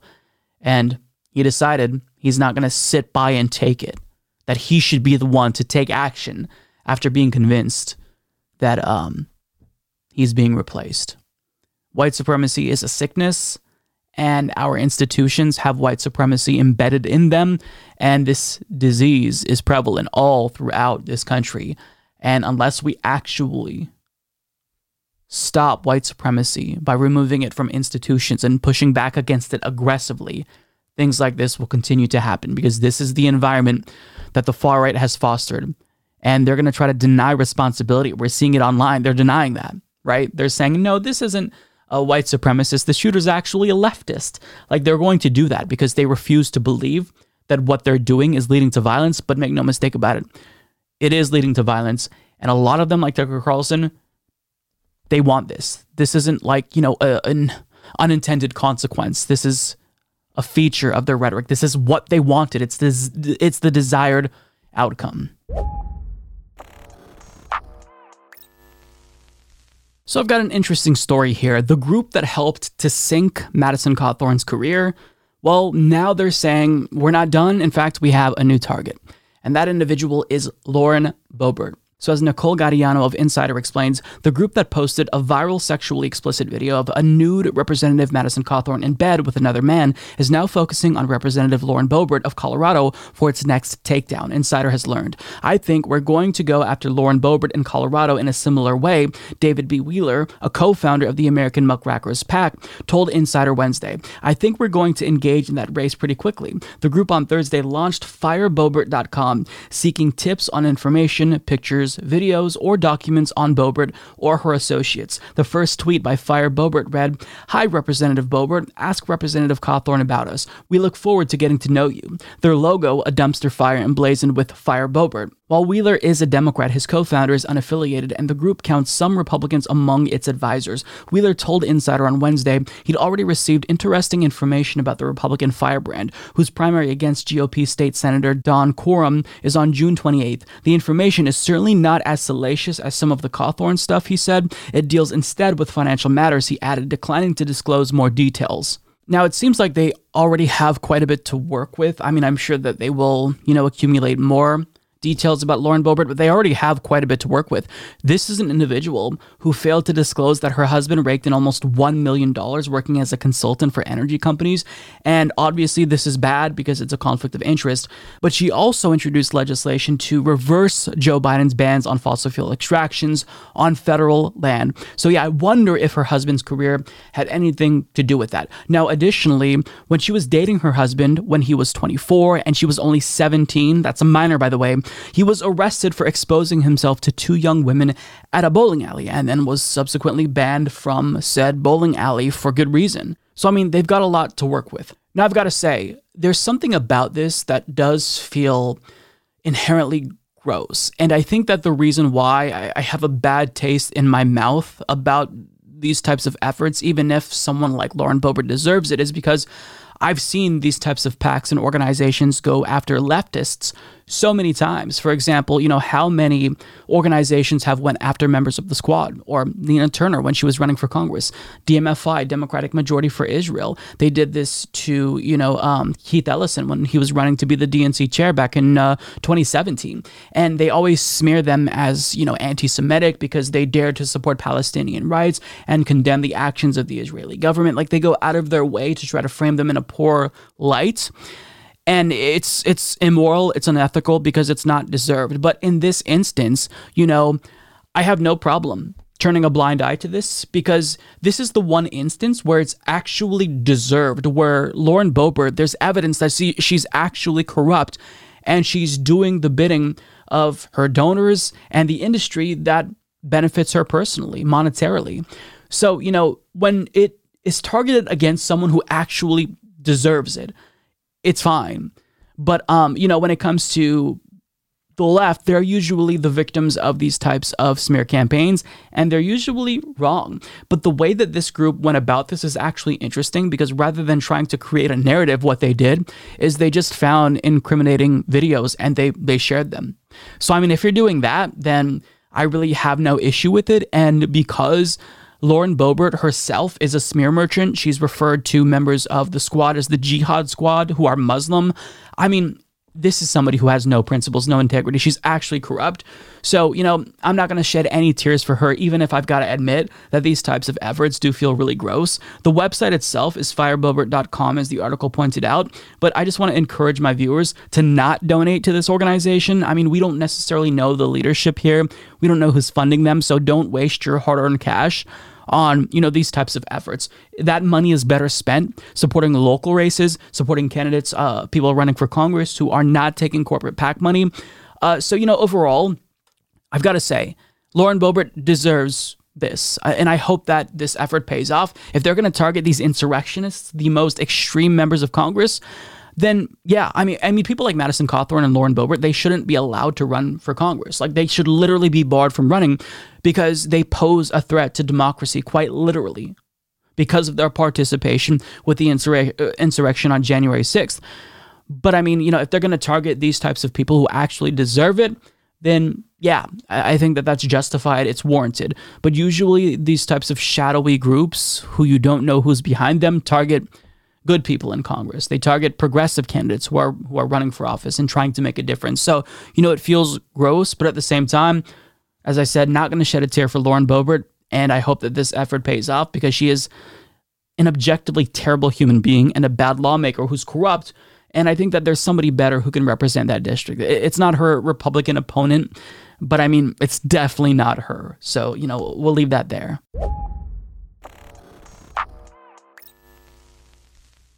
In contrast, Russian elections are rigged. Political opponents are imprisoned or otherwise eliminated from participating in the electoral process. The result is an absence of checks and balances in Russia and the decision of one man to launch a wholly unjustified and brutal invasion of Iraq. I mean, of Ukraine. Iraq. Anyway, uh, 75. Uh, You just watched former president and war criminal George W. Bush make what I think is probably the biggest Freudian slip ever, at least biggest Freudian slip of the century. It's amazing that um, that that happened. It- It's almost surreal to see that. Um, but you know, watching this, it really it gets you to think how absurd it is and how perverse our society is that we allow that war criminal to just walk freely, go on about his day, speak to thousands of people to thunderous applause. I mean, if you saw Charles Manson, I mean, he's dead now, but if you saw Charles Manson just out in public and you knew that was Charles Manson, you were certain of it, and you knew this guy committed murders, what would you do? Would you just be like, hey, there's Charles Manson? No. If you're a reasonable person, you would call the police so they can apprehend him because you want to make sure that, you know, he doesn't hurt other people because he obviously causes a danger to the public or poses a, a danger to the public. And you'd also want him to be held accountable for the crimes that he committed. But when presidents commit mass murder, it's like, mm, well, I mean, that's just what they have to do. Presidents have to kill. Except they don't. I reject that. That's something that we tell ourselves to make ourselves feel better about our country's imperialism and war crimes, but it's not actually something that we have to accept. We just do. We choose to allow these people to commit war crimes and never be held accountable. Now, we're going to talk about why it's the case that it's so ironic for George W. Bush to, to talk about Vladimir Putin's war crimes. And he's correct. Vladimir Putin is a war criminal and he should be prosecuted. I mean, bad messenger, but it's still true. The problem is that George W. Bush and other administrations have made it nearly impossible to hold war criminals accountable because of the ways that they've delegitimized the International Criminal Court. Now, before we get to that, I just want to talk about some reactions here. Hassan Piker tweets out In a just world, his entire administration would have to answer for millions they murdered, but George W. Bush gets laughter for his admission instead, because America is the hegemonic imperial power and our crimes will go unaddressed until our empire inevitably crumbles. Sad truth there. Representative Ilhan Omar writes When your guilty consciousness catches up to you and you end up confessing, but no one cares to hold you to account. The laughing is disturbing and telling of who this man and his audience are. No care for the thousands of U.S. troops and hundreds of thousands of Iraqis who died in his war. Yeah, and we should always talk about this. Whenever George W. Bush is brought up, we should always remind people what he did. Now, the death toll is, uh, it's hard to pin down. It ranges between 200,000 to over a million deaths. It depends on what you count as a death. There are direct deaths as a result of war, and then there are indirect deaths afterwards. You know, the civil war that he catalyzed in Iraq between Shias and Sunnis, uh, the indirect deaths that are, you know, caused by war with regard to uh, lack of medical care, uh, famine. I mean, either way, the amount of blood on his hands makes him one of the most murderous figures in American history. And we're just we're okay with not holding him accountable, apparently. Um, so, why is it so difficult to hold war criminals accountable? I mean, we have an international criminal court, but they never go after the big dogs. So, why is this the case?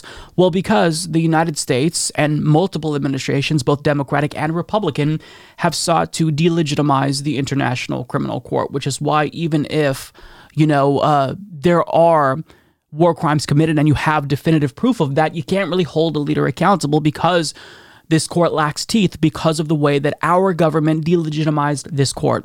In an article by Joel Mathis published in The Week on April 4th, he explains American leaders have spent the last two decades undermining the International Criminal Court, which prosecutes war crimes, genocide, and other crimes against humanity. The U.S. has used intimidation, sanctions, and the heft of its hegemonic power to guarantee that none of its soldiers or officials will ever be brought before the court, no matter how deserving they might be. A short history the U.S. under President Bill Clinton was initially a signatory to the treaty that created the court. We do so affirm our strong support for international accountability and for bringing to justice perpetrators of genocide, war crimes, and crimes against humanity, Clinton said on his way out of office in 2000. We do so as well because we wish to remain engaged in making the ICC an instrument of impartial and effective justice in the years to come.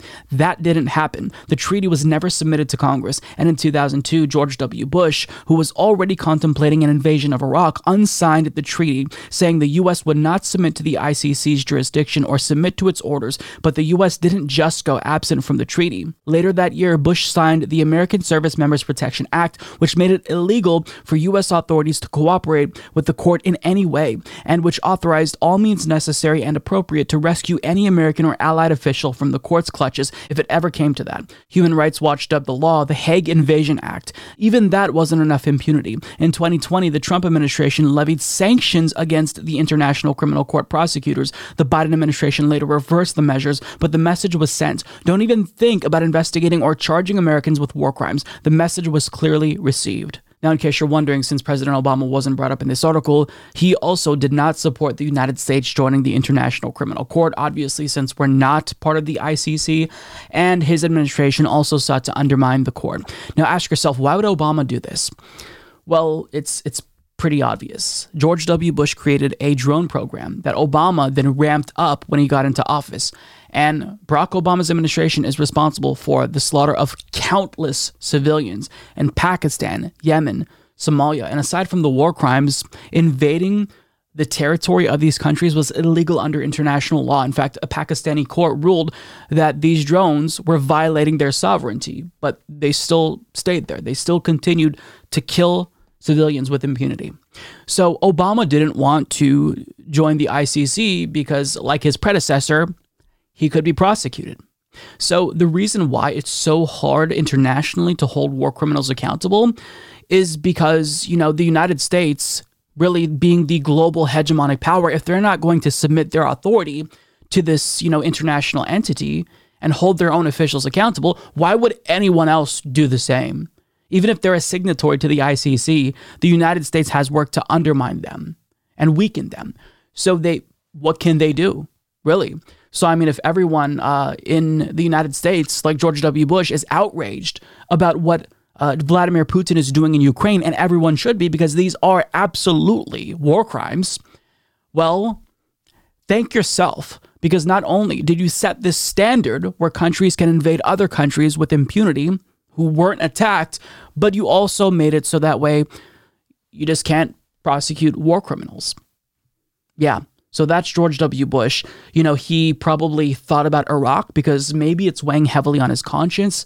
I don't know. You know, I don't know how he sleeps at night, knowing how much blood he has on his hands. But it's truly just not only hypocritical, but insane that he would condemn the war crimes of anyone else. I just I don't know what to what to say about this clip, but it's it's fascinating to see him make that uh, make that Freudian slip and then immediately regret it. I mean, the look on his face it said everything. So yeah, you know, until the United States starts holding their own accountable for war crimes and our allies, for example, in Israel, Saudi Arabia, accountable for war crimes, then nobody else can be held accountable for war crimes because you are the ones creating this standard by violating human rights and not respecting human rights. Want more? Visit humanistreport.com for links to our full catalog of videos on YouTube, Means TV, and Facebook. You can also find audio versions of the show on Spotify, Apple Podcasts, SoundCloud, iHeartRadio, and other major podcast platforms. And before you go, consider supporting the show on Patreon or through YouTube memberships. You get early access to most videos, invites to monthly live chats with Mike, and you'll be thanked by name at the start of the next episode. There are other ways to support the show. You can like, subscribe, turn on notifications, and share our content on social media. Thank you for watching.